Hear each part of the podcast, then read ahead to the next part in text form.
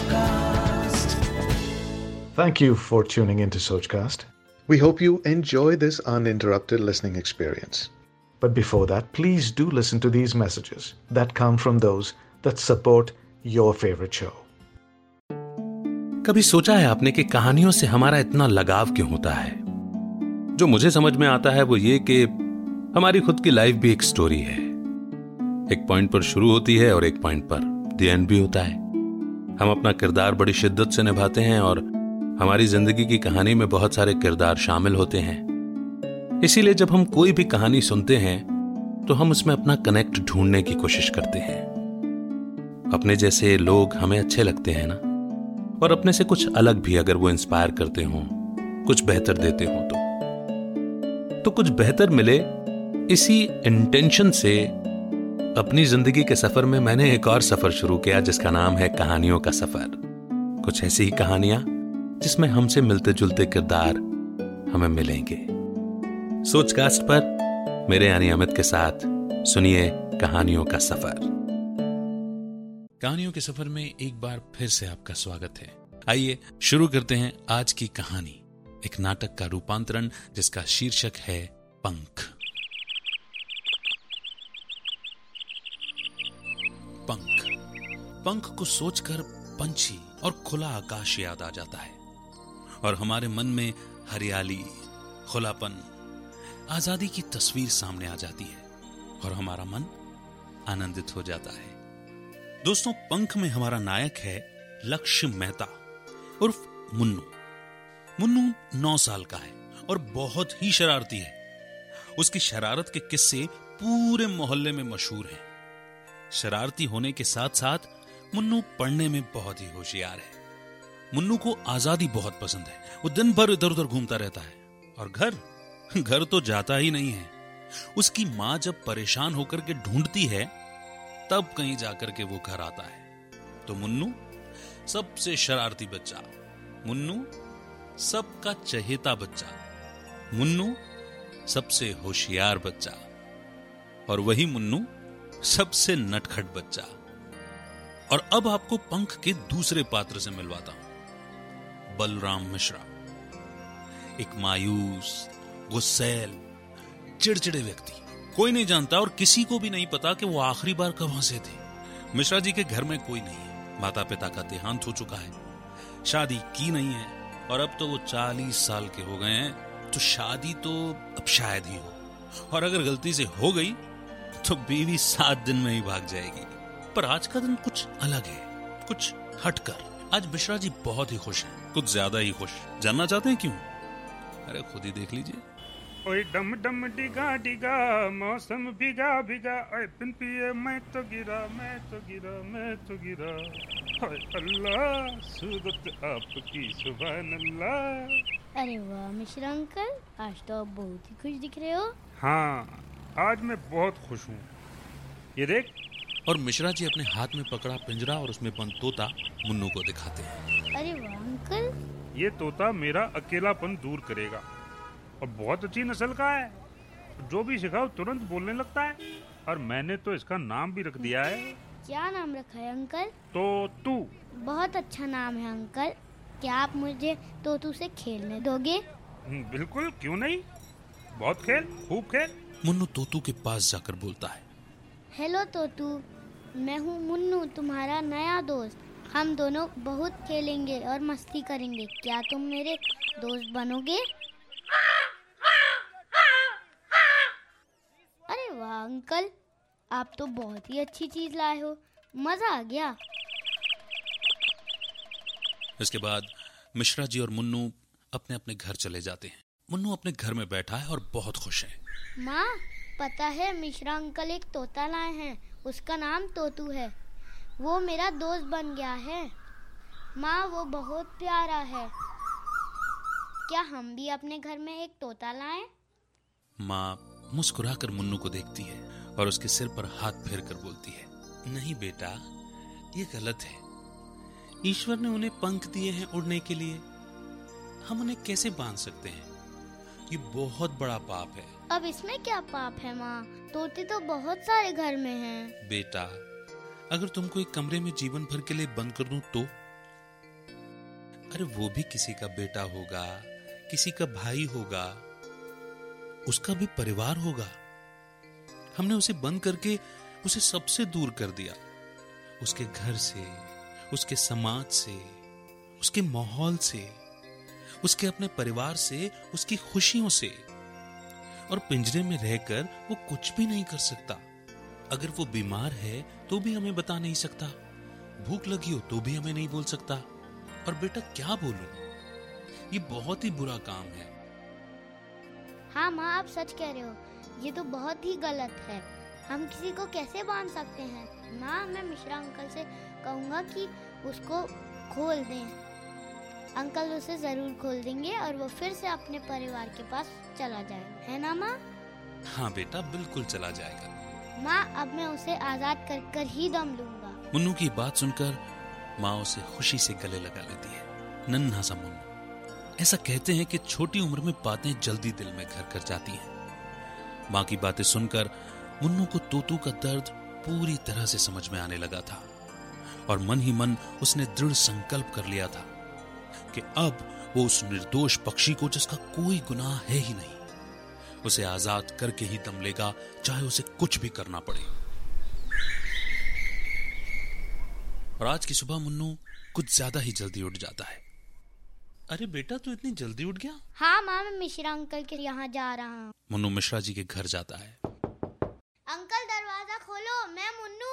आता हूँ भाई। अरे मुन्नू सुबह सुबह क्या बात है भाई? अरे अंकल तीन बात ने सारी रात मुझे सोने नहीं दिया। वही आपसे पूछने आए। ऐसी क्या बात है? पूछो। अंकल अगर आपको कोई कमरे में बंद कर दे और खोले ही नहीं तो आप क्या करोगे? ये कैसा सवाल है? मैं उसकी टांगे न तोड़ दूँ और टूटी टांगों से पूरे सोनागिरी के चक्कर लगवाऊँगा। अच्छा अब अंकल ये बताओ कि कोई आपको आपकी पसंद का कुछ नहीं करने दे तो आप क्या करोगे? उसको डीबी मॉल के पांचवे माले से उल्टा न टांग दूँगा मैं हैं? ठीक है अंकल। तीसरी और आखिरी बात। अगर आपको कोई आप, आपके घर से बहुत दूर कर दे तो आप क्या करोगे? मैं उसको वीआईपी रोड से बड़े तालाब में धक्का दे दूँगा। पर वो पचास ग्राम तू ये सब क्यों पूछ रहा है मुझसे? अंकल मैं ये सब आपसे इसलिए पूछ रहा हूँ क्योंकि सारी गलती तो आप कर चुके हैं। और बेचारा तोतू आपसे कुछ कह भी नहीं सकता। भाई क्या मतलब है तेरा? मतलब सीधा है अंकल। तोतू को खोल दो या तो मैं ही खोल देता हूँ। ओए हाथ मत लगाना चोतू को। भाई तो हाथ तोड़ दूँगा मैं तेरे। चल निकल मेरे घर से। अंकल उसे खोल दो ना प्लीज़ अंकल। अब तू पक्का मार खाएगा मुझसे। चल निकल। देख मैं अपना आपा खो रहा हूँ। तू तू जाता है कि नहीं? ठीक है अंकल मैं जा रहा हूँ। पर एक बार तोतू को तो देख लेने दो। तोतू एक दिन मैं तुझे ज़रूर आज़ाद कराऊँगा। ये मेरा वादा है। तुझे इन खड़ूस अंकल से ज़रूर मुक्ति दिलाऊँगा। कि- कि- किसको बोला? क्या बोला? इधर आ तू। तोतू मैं जल्दी आऊँगा।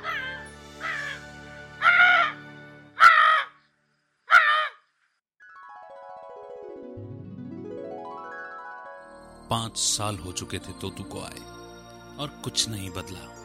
न तो मुन्नू को तोतू को आज़ाद कराने की जिद और ना ही मिश्रा जी का तोतू को आज़ाद करने का हट। मुन्नू भी अब चौदह साल का हो गया है। उम्र के साथ साथ मुन्नू की मस्ती भी बढ़ती जा रही थी। पर एक बात है, मुन्नू की सारी शरारतें छुपा देती है, वो है मुन्नू की पढ़ाई। मुन्नू हर दर्जे में अव्वल आ रहा है और कंपटीशन में उसके आसपास कोई भी नहीं है। लेकिन मुन्नू के मन में दिन रात तोतू की बात हमेशा रहती थी।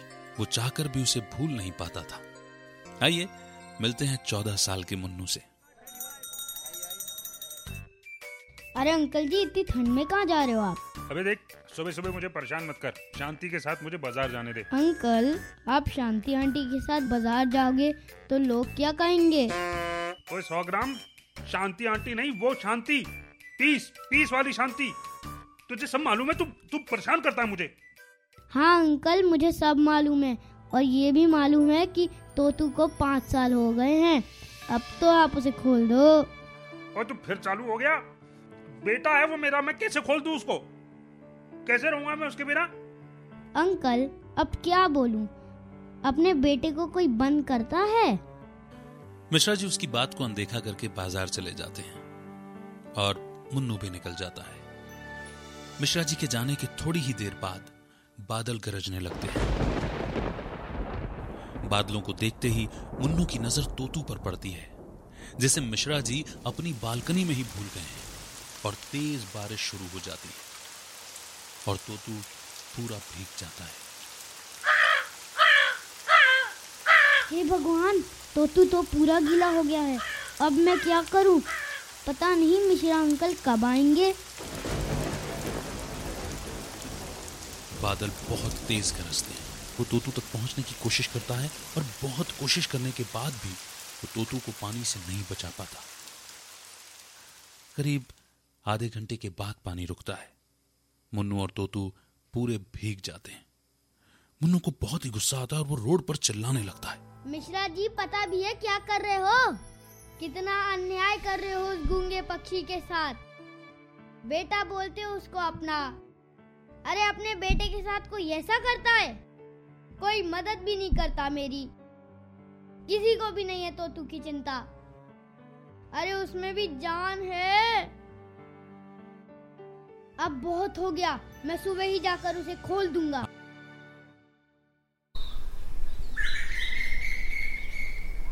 मुन्नू सुबह उठते से ही पड़ोसियों के पास जाता है। शांति आंटी। बोलो मुन्नू। आंटी, मुझे आपसे कुछ काम है। शांति आंटी, मिश्रा अंकल ने एक तोता पाला है, जो कि पिंजरे में बंद है। कितनी गलत बात है ना? आंटी, हम एक आज़ाद पक्षी को कैसे पिंजरे में बंद कर सकते हैं? प्लीज़ उसे खुलवाने में मेरी मदद कीजिए। देख बेटा मुन्नू, हम कौन होते हैं उसे खुलवाने वाले? ये तो उस तोते के कर्म हैं जो वो पिंजरे में बंद है। अरे, हमारे पास भी पचासों काम हैं। इन फालतू बातों में क्यों ध्यान दें? कुछ और बेटा? नहीं आंटी कुछ और नहीं। और मुन्नू वहाँ से निकल जाता है। वहाँ से निकलकर मुन्नू सीधे जैन अंकल के पास जाता है। जैन अंकल मैं मुन्नू। अरे मुन्नू कैसे आया? कुछ काम है क्या? हाँ अंकल आपकी हेल्प चाहिए। मिश्रा जी ने एक तोता पाला है और वो बेचारा पिंजरे में है। वो खुल के अपने पंख भी नहीं फैला सकता। मैं उसे खुलवाने जा रहा हूँ। क्या आप मेरी मदद करोगे? देख मुन्नू तो अभी बहुत छोटा है। इन सब फालतू के झमेलों में मत पड़। अरे उन्होंने किसी बच्चे को तो बंद नहीं किया ना। बस, एक तोता ही तो पाला है। अकेले हैं बेचारे। अब उनके घर में कोई है नहीं ना। इसीलिए वो तोता लाए हैं। और मुन्नू, ये गलत होता। तो सरकार कोई कानून बनाती? अरे जब सरकार को नहीं पड़ रही तो हमें क्या करना है? पर तू बोल रहा है तो मैं उनको बोल दूँगा कि वो बड़ा पिंजरा ले आए। जिससे वो अपने पंख फैला ले। ठीक है? ठीक है अंकल। और मुन्नू वहाँ से निकल सीधे वर्मा अंकल के पास जाता है। वर्मा अंकल मैं मुन्नू। अरे मुन्नू क्या बात है? चाय पिएगा? नहीं अंकल मैं आपकी मदद लेने आया हूँ। हाँ हाँ बोल मुन्नू कैसी मदद? सब ठीक तो है ना तेरे घर में? मेरे घर में सब ठीक है अंकल पर मिश्रा जी ने एक तोता पाला है। वो पिंजरे में बंद है और मैं उसे खुलवाने जा रहा हूँ। क्या आप मेरी मदद करोगे? अरे मुन्नू तू भी ना। अरे तू है तो आखिर बच्चा ही ना। मुन्नू तू इन सब बातों में ध्यान मत दे बेटा। तू अपनी पढ़ाई पर ध्यान दे। हज़ारों घरों में तोते हैं ये भी एक सही। तुझे क्या करना है? चल चाय पी ले। नहीं अंकल मैं चाय बाद में पीऊँगा। अभी कुछ काम है। और इस तरह से मुन्नू एक एक करके सभी के घर जाता है पर उसे कहीं से कोई मदद नहीं मिलती। बेचारा मुन्नू थक कर सोचता है कि वो खुद कोशिश करेगा कि मिश्रा जी उसे खोल दें और मिश्रा जी के पास पहुँचता है। मिश्रा अंकल मुन्नू दरवाज़ा खोलिए। अरे आता हूँ भाई। हाँ बोल भाई मुन्नू क्यों आया है? अंकल कुछ नहीं है मेरे पास। बस एक ही बात है। प्लीज़ तोतू को खोल दीजिए। तू नहीं कभी सुधरेगा। पाँच साल से एक ही जगह अटकी है तेरी सुई यार। वही तो बोल रहा हूँ अंकल कि पाँच साल हो गए इस निर्दोष पक्षी को। अब तो उसे खोल दो उसका कसूर ही क्या है? खोल दो ना अंकल प्लीज़ देख भाई मैं हूँ घर में अकेला और अगर ये चला जाएगा तो मेरा क्या होगा? अरे ये मेरा एंटरटेनमेंट है मनोरंजन। अंकल मैं रोज आऊँगा आपके घर। अपने खेलने का टाइम पूरा मैं आपको दे दूँगा। मैं आपका मनोरंजन कर दूँगा। आपके घर के सारे काम भी कर दूँगा अंकल। प्लीज़ तो तू को खोल दो। देख बहुत हो गया मुन्नू अब तू घर जा। ये सुनकर मुन्नू दोनों हाथ जोड़कर घुटने के बल बैठकर मिश्रा जी को बोलता है। अंकल प्लीज़ उसे खोल दो। प्लीज़ उसे खोल दो अंकल। उसकी ज़िंदगी जी लेने दो उसे। आप कौन होते हो उसे बंद करने वाले? और ये कहते कहते मुन्नू रोने लगता है। अंकल पता नहीं आप क्यों नहीं समझ रहे हो? पता नहीं क्यों इसकी तकलीफ़ मैं महसूस कर सकता हूँ। इसके सारे दर्द मुझे महसूस होते हैं। आपको कैसे समझाऊं कि उसे कितनी तकलीफ़ है? अरे पिंजरे में वो अपने पंख तक नहीं फैला पाता। प्लीज़ खोल दीजिए ना उसे, अंकल। और इन सारी बातों को अनसुना करते हुए मिश्रा जी उसका हाथ पकड़कर घर से बाहर कर देते हैं और दरवाज़ा बंद कर देते हैं। मुन्नू अपने आँसू पोसता हुआ चला जाता है। बेचारा मुन्नू। उसने सब कुछ करके देख लिया, लेकिन मिश्रा जी नहीं माने। मुन्नू के पापा का ट्रांसफ़र भोपाल से दिल्ली हो जाता है। मुन्नू जाते जाते तोतू को नम आँखों से देखता है और उसे लगता है कि वो तोतू का गुनाहगार है। भीगी आँखों से मुन्नू तोतू से दूर दूर और बहुत दूर होता जाता है।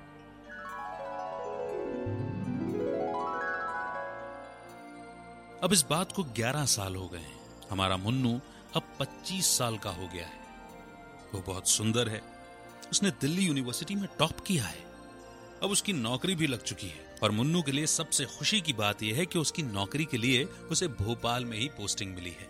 मुन्नू भी यही चाहता था। क्योंकि सोनागिरी में उसका खुद का घर है और सारे यार दोस्त भी वही हैं। लेकिन हाँ अब मुन्नू की माँ नहीं रही। सात साल पहले उनका स्वर्गवास हो गया। चलिए, मिलते हैं नए मुन्नू से। ट्रेन से उतरते ही मुन्नू भोपाल की ज़मीन की मिट्टी माथे पर लगाता है। कैसे हो मेरे भोपाल? बहुत याद किया। ग्यारह साल बाद मिल रहा हूँ। वाह, मेरे भोपाल की मिट्टी की खुशबू। अपने घर के सामने पहुंचकर मुन्नू वहाँ की मिट्टी माथे पर लगाता है। इतने में पीछे से आवाज़ आती है।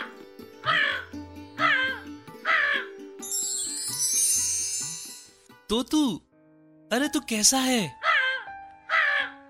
हे भगवान, इतनी तेज धूप में बैठा है तू। अरे तू कितना सहेगा।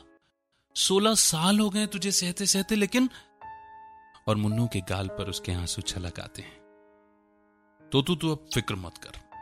अब मैं आ गया हूँ और हाँ, अब मैं अपनी नौकरी ज्वाइन ही तब करूँगा जब तू आज़ाद होगा। मैं ऊपर आ रहा हूँ। मिश्रा अंकल! दरवाज़ा खोलो, मैं मुन्नू। अरे कौन मुन्नू भाई? अंकल मुन्नू। वो तोतू वाला मुन्नू। मिश्रा जी, चौंक कर दरवाज़ा खोलते हैं और खुश होते हुए कहते हैं। अरे मुन्नू, तू कब आया? तू इतने साल बाद। और फिर वो मुन्नू को गले लगा लेते हैं। मुन्नू उनके पाँव छूता है। हाँ अंकल, ग्यारह साल बाद। बहुत टाइम हो गया। अंकल, तोतू से मिल लू एक बार? हाँ हाँ मिल ले यार। पर खोलने की बात मत करियो। चाहे कुछ भी हो जाए, मैं इसे खोलूँगा नहीं। मालूम है तुझे? मैं तोतू पर महीने के काफ़ी रुपए खर्च करता हूँ। काजू, किस्में, मिठाइयाँ, अरे महँगे महँगे फल सब खिलाता हूँ इसको मैं। बहुत खर्च होता है इस पर। बेटा है मेरा बेटा। नहीं बोलूँगा, अंकल। मुन्नू तोतू के पास जाता है, उसके पिंजरे पर हाथ फेर कर उसका गला भर आता है और आँखों में आँसू आ जाते हैं। तोतू तू तो कैसा है मेरे भाई? मुन्नू अपने आँसू पोछकर एक बार फिर मिश्रा जी के घर से चला जाता है पर मिश्रा जी इस पूरे वाक्य को नहीं देख पाते हैं। मुन्नू नीचे घूम रहा होता है और तभी उसका बचपन का दोस्त वसीम मिलता है। दोनों खुशी से पागल हो जाते हैं। सलाम वालेकुम भाईजान। वालेकुम अस्सलाम सलीम मेरे भाई। अरे कहाँ गया था मेरे यार? इतने सालों से तेरे बिना ईद ही नहीं मनाई। हाँ यार तेरे बगैर मैंने भी कोई दिवाली नहीं मनाई। पर तू फ़िक्र मत कर अब मैं आ गया हूँ और अब यहीं रहूँगा। और मैं तुझे ही ढूंढ रहा था तुझसे बहुत ज़रूरी काम है। तू मना मत करना। अरे तेरे लिए जान भी हाजिर है तू बोल तो सही। तू कान इधर ला और मुन्नू वसीम के कान में अपनी बात कह देता है। और कल होली है अपन साथ में मनाएँगे। तभी वसीम सभी को आवाज़ देता है। अरे भाई सभी लोग सुनो। शांति आंटी मिश्रा अंकल जैन साहब कलारी चचा अरे साजिद भाई। अरे वर्मा जी अरे सुनो तो सही। आप सभी लोगों को सुनकर खुशी होगी कि मेरा दोस्त मुन्नू मेरा जिगरी यार अब दिल्ली से भोपाल सेटल हो गया है और कल होली भी है तो मैंने आप सभी के लिए एक शानदार पार्टी रखी है। अरे वाह। अरे हाँ भाई सभी लोग आएँगे और और मेन्यू भी सुन लीजिए। दाल बाटी वाह भाई। चूरमे का लड्डू आय हाय हाय। बैंगन का भरता कड़ी और और भाँग भी होगी। क्या बात है। भाई वाह क्या ज़बरदस्त होली बनेगी? अब बरखुरदार वसीम मैं समझता हूँ सोमरस की जुगाड़ तो तुमने कर ही ली होगी भाई। अरे भाई होली का असली प्रसाद तो वही है। आ, आ, मतलब समझ तो रहे हो गए आप कि पार्टी का मज़ा नहीं आएगा यार। अरे बिल्कुल करारी चचा मेरा दोस्त आया है उसकी खुशी में आप आप जितनी पियोगे उतनी पिलाएँगे। इसके बाद सभी चले जाते हैं और मुन्नू वसीम वहीं खड़े रह जाते हैं। मेरे भाई तूने आधा काम तो कर दिया बस कल देख लेना मोहल्ले में कोई भी नहीं रहे सब पार्क में आ जाए। आ तू फ़िक्र मत कर मुन्नू ऐसा ही होगा। यार मुझे बहुत सारे काम है कल की बहुत तैयारी बाकी है। मैं खरीदारी करने जा रहा हूँ। अरे हाँ एक बात तो बता यार। आ- आज तो तेरी नौकरी का पहला दिन था ना तूने ज्वाइन क्यों नहीं किया? मुन्नू आँख बंद करके और दोनों हाथ बाँध कर कहता है वसीम मेरे भाई एक बहुत बड़ा काम बाकी है। ऊपर वाले ने चाहा तो कल हो जाएगा और फिर परसों से नौकरी ज्वाइन कर लूँगा। तो फ़िक्र मत कर मैंने एप्लीकेशन दे दी है। अच्छा अब जा और कल प्लीज़ सब संभाल लेना मेरे यार। हो जाएगा मेरे भाई। और मुन्नू खरीदारी में लग जाता है और सबसे पहले पहुँचता है एक मिठाई वाले के यहाँ। भाई साहब आपके यहाँ सबसे महँगी मिठाई कौन सी है? बारह सौ रुपए की बादाम कतली है। एक किलो दे दीजिए और दो बोतल पानी भी दे दीजिए। ये लो भाई आपकी एक किलो बादाम कतली और दो बोतल पानी। बारह सौ चालीस रुपए दे दीजिए। ये लीजिए साहब। पैसे देकर मुन्नू किराने की दुकान पर जाता है और वहाँ से पिस्ता, काजू, बादाम, किशमिश और जितने भी किस्म के मेवे होते हैं, सबको वहाँ से पैक करा लेता है। लगभग चौंतीस सौ पचास रुपए का बिल देने के बाद मुन्नू फल वाले के यहाँ जाता है और वहाँ से केले, आम, अनार, चीकू, जितने भी तरह के फल उस फल वाले के पास होते हैं, सब कुछ खरीद लेता है। और ये सारा सामान खरीद कर मुन्नू पहुँचता है मिश्रा जी के पास। मिश्रा अंकल, अरे मुन्नू, ये क्या ले आया? इतना सारा सामान? हाँ अंकल, कल होली है, खाने पीने का सामान है। मेरे घर में तो अभी कुछ साफ़ सफ़ाई हुई नहीं है तो सोचा सामान आपके यहाँ रख दूँ। और हाँ आपको कुछ चाहिए हो तो ले लीजिएगा। मुझे बहुत खुशी होगी। अरे रख दे मुन्नू। और हाँ मुझे कुछ चाहिए होगा तो ज़रूर ले लूँगा। अंकल, कल सुबह मैं आऊँगा आपको लेने के लिए। वसीम ने होली की पार्टी दी है ग्राउंड में। चलेंगे ना आप भी? हाँ बिल्कुल चलूँगा। अरे फोकट की पार्टी कौन छोड़ता है? ठीक है, अंकल, कल मिलता हूँ सुबह आपसे। अगले दिन होली का नज़ारा। सभी होली खेल रहे होते हैं और लगभग ग्यारह बज चुके होते हैं। कलारी चचा सबको याद दिलाते हैं। अरे भाई, वसीम, वर्मा जी, अरे भाई, मैं तुमसे बात कर रहा हूँ। ग्यारह बज गए यार। मुँह से खाने वाली दाल बाटी की पार्टी है। चलो ग्राउंड में चलो। इधर मुन्नू मिश्रा अंकल के यहाँ पहुँचता है। अंकल मुन्नू। हाँ हाँ आजा मुन्नू आजा। तेरा ही रास्ता देख रहा था बड़ा लेट हो गया तू। हाँ अंकल लेट तो हो गया। पर आप इन कपड़ों में मत जाइए वहाँ सभी एक दूसरे के कपड़े फाड़ रहे हैं। आप पुराने कपड़े पहन लीजिए। हाँ ये ठीक कही तूने। मैं दो मिनट में कपड़े बदल लेता हूँ। अंकल आपका मोबाइल दीजिए ना एक कॉल करना है। मेरी भोपाल की सिम अभी ऑन नहीं हुई। हाँ हाँ बिल्कुल ये ले। और मोबाइल देकर मिश्रा जी कपड़े बदलने चले जाते हैं। मुन्नू मोबाइल को स्विच ऑफ़ करके बेड के पीछे छुपा देता है और सारा खाने का सामान खोलकर बेड पर रख देता है। बस मुन्नू दो मिनट में आ रहा हूँ दो मिनट में। बैठ तू आराम से। कोई बात नहीं अंकल। आप आराम से आओ।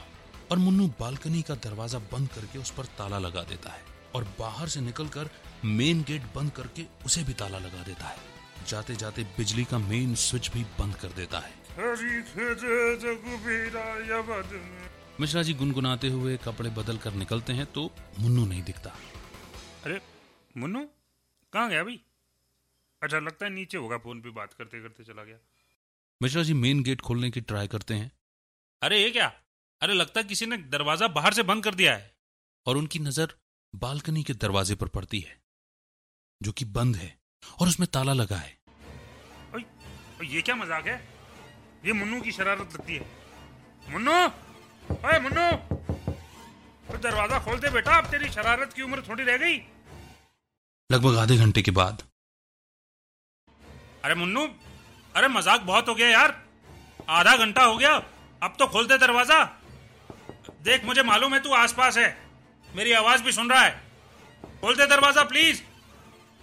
मुन्नू अब मुझे बहुत गुस्सा आ रहा है। मुझे लगता है ये ऐसे नहीं मानेगा। अरे यार मैं भी ना किसी को फ़ोन करके बुला लेता हूँ। मिश्रा जी मोबाइल ढूँढने में लग जाते हैं। काफ़ी देर ढूँढने के बाद भी जब मोबाइल नहीं मिलता तो उन्हें याद आता है। ओह याद आया। उस दुष्ट ने मुझसे मोबाइल मांगा था। ज़रूर कहीं छुपा के गया होगा। पूरी प्लानिंग से बंद करके गया मुझे। लगभग दो घंटे के बाद। अरे मुन्नू खोल दे यार। मुझे भूख लग रही है।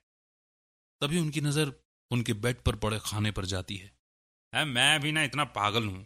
अरे इतना स्वीट खाना मेरे पास है फिर भी भूखा हूँ। चलो इसी खाने के साथ टाइम पास करता हूँ।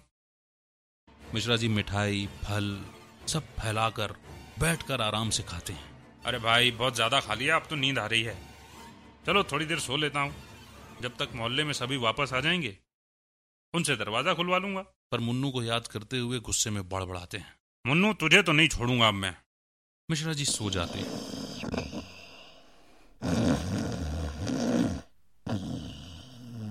लगभग पाँच घंटे बाद। अरे यार, चार बज रहा है। कोई आया नहीं मोहल्ले में अभी तक। तभी उनको कलारी चचा की आवाज़ सुनाई देती है। खेरे अवध में। होरी खेरे रघुबीरा अरे कलारी चचा। ओ कलारी चचा। लगता है आज कुछ ज़्यादा चढ़ गई। बंद घर में से भी आवाज़ आ रही है। अरे अरे नहीं यार। मुझे चढ़ती कहाँ है? कलारी चचा, सुनो। होरी खेरे रघुबीरा अवध में बरखुरदार होरी खेरे बरखुरदार अरे कलारी सुन तो ले। और कलारी चचा अनसुना करते हुए निकल जाते हैं। अरे सुन ले यार मैं बंद हो गया हूँ अंदर। होरी खेरे रघुबीरा अवध में।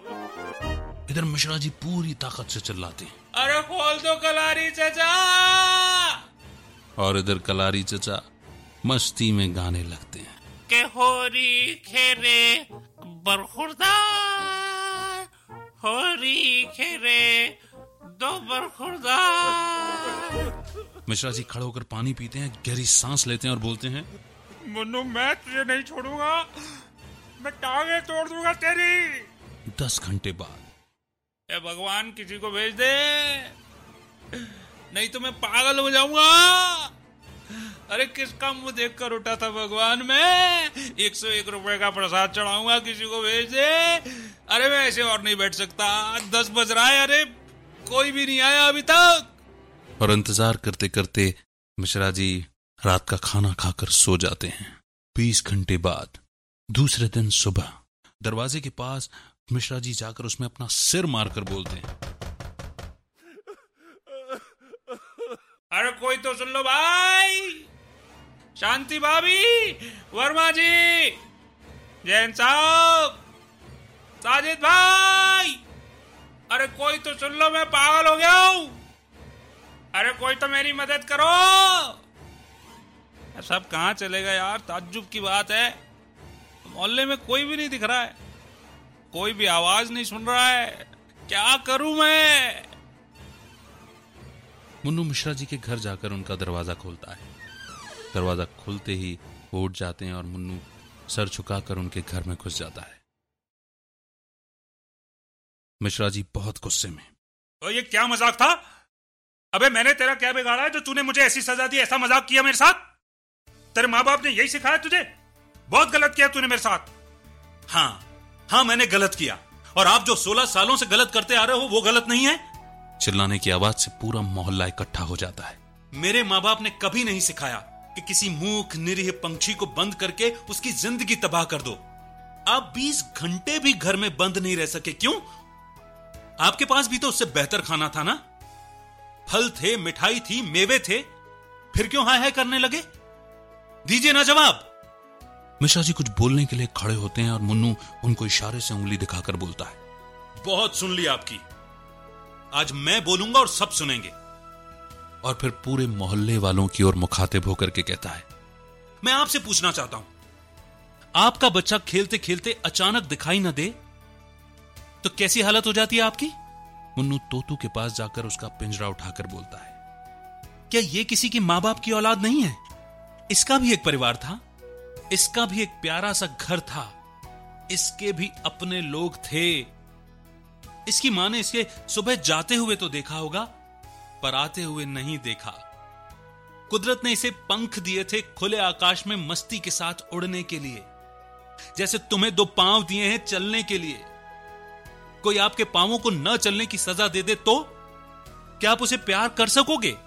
मेरा सवाल केवल मिश्रा अंकल से नहीं, आप सभी से है, जो पक्षियों के उड़ने की आज़ादी छीन कर उन्हें पिंजड़ों में कैद कर देते हैं। किसने हमें हक दिया इन बेजुबान पक्षियों की ज़िंदगी से खेलने का? जवाब दीजिए। इस मूक प्राणी को कैद करके उसे अपना बेटा बताते हैं। क्या यही बर्ताव आप अपने बेटे के साथ करते हैं? अच्छा यही बता दो, छह बाई छह के कमरे में कोई आपको बंद कर दे, अपनों से दूर ले जाकर और सारे पकवान, सारी मिठाइयाँ खिलाए। तो क्या आप खुश होगे? सबकी जान एक जैसी नहीं होती। हम में और इस तोते के दर्द में कितना एहसास का फ़र्क है? तो इसे आप इसलिए कैद कर लेते हो। कि आपसे वो बोल नहीं सकता या आपके मनोरंजन एंटरटेनमेंट के तरीके हैं? जानते हैं पिंजड़े में बंद, उसे कितनी वेदना, कितनी पीड़ा हो रही होगी। अगर ये बीमार है तो क्या आपसे बोल सकता है? खुले में रहता तो अपना इलाज खुद कर लेता। इसका कुछ भी खाने का मन हो तो भी आपसे नहीं बोल सकता। आप नहीं समझते इसकी बात, क्या यह अत्याचार नहीं इस पर? यह खुले आकाश में घूमने वाले आज़ाद परिंदे हैं। आप तो अपने अपनों के बीच में घूमते हो। लेकिन आपने तो इसे अपना परिवार ही नहीं बसाने दिया और जीते जी मार दिया। और इसे मारने में आप एक एक बराबर के हिस्सेदार हैं। इतने में शांति आंटी कहती है। पर मुन्नू बेटा, इसमें हमारा क्या कसूर है? आंटी, आप ही नहीं, सभी इसके गुनाहगार हैं। क्यों हम पिंजरे में बंद पक्षियों को देखकर चुप्पी साध लेते हैं या अनदेखा कर देते हैं? मुँह फेर लेते हैं। मैं आपसे जानना चाहता हूँ कि आपके सामने ये 16 साल से बंद था। क्या आपने कभी इसका विरोध किया? आपने तो कहा था कि मुन्नू बेटा, हम कौन होते हैं उसे खुलवाने वाले? ये तो उस तोते के कर्म हैं, जो वो पिंजड़े में बंद है। हमारे पास तो पचासों काम है, इन फालतू बातों में हम क्यों ध्यान दें? मुन्नू वहाँ मौजूद एक एक शख्स की ओर मुखातिब होकर बोलता है। मैं आपसे भी पूछना चाहता हूँ अभी तक आपने भी सैकड़ों परिंदों को कैद देखा होगा। क्या आपने कभी उनके लिए आवाज़ बुलंद की? क्यों इतने घोर अन्याय के बाद भी आप मूक दर्शक बने रहते हो? दीजिए ना जवाब। क्या आपको इन परिंदों का दर्द नहीं सुनाई देता? क्या आपको कुदरत के इंसाफ का इल्म और एहसास नहीं? उस मूक जानवर को बंद करके उसे परिवार का सदस्य समझते हैं, उसे बेटा बोलते हैं। अरे क्या कोई अपने बेटे के साथ ऐसा करता है? क्यों आपको इस पक्षी की तकलीफ़ नहीं दिखाई देती? आप लोग तो ये कहते हो ना कि जब ऊपर भगवान आपका हिसाब किताब लेगा तो पूरा एक जन्म किसी भी रूप में आपको पिंजड़े में बिताना पड़ेगा। लेकिन जब तक आपको सजा मिलेगी, तब तक बहुत देर हो चुकी होगी। न जाने कितने पक्षियों की ज़िंदगी खराब हो चुकी होगी। तभी मिश्रा जी उठकर खामोशी तोड़ते हैं। मुन्नू के सामने घुटने के बल बैठकर हाथ जोड़कर रोते हुए कहते हैं, मुझसे बहुत बड़ा गुनाह हुआ है मुन्नू। मुझे माफ़ कर दे मेरे बच्चे। मैं कौन होता हूँ अंकल आपको माफ़ करने वाला? माफ़ी मांगनी हो तो तोतू से मांगिए, उसे खोलकर। और प्रायश्चित भी करना चाहिए अपने गुनाह का। मगर कैसे हो सकेगा ये सब? मिश्रा जी ने कहा। मुन्नू ने कहा आज के बाद हम किसी भी पंछी को पिंजरे में कैद नहीं रहने देंगे। और अगर किसी को ऐसा करते भी देखेंगे तो उसे समझाइश देंगे। उसका विरोध करेंगे। मिश्रा जी कहते हैं, मैं संकल्प करता हूँ, मुन्नू। अपनी बाकी की ज़िंदगी पंछियों के हक के लिए संघर्ष करूँगा। और वहाँ मौजूद सभी मोहल्ले वाले भी कहते हैं हाँ हाँ हम भी कसम खाते हैं कि हम इसका विरोध करेंगे। और फिर मिश्रा जी उठकर तूतू को पिंजरे से आज़ाद कर देते हैं।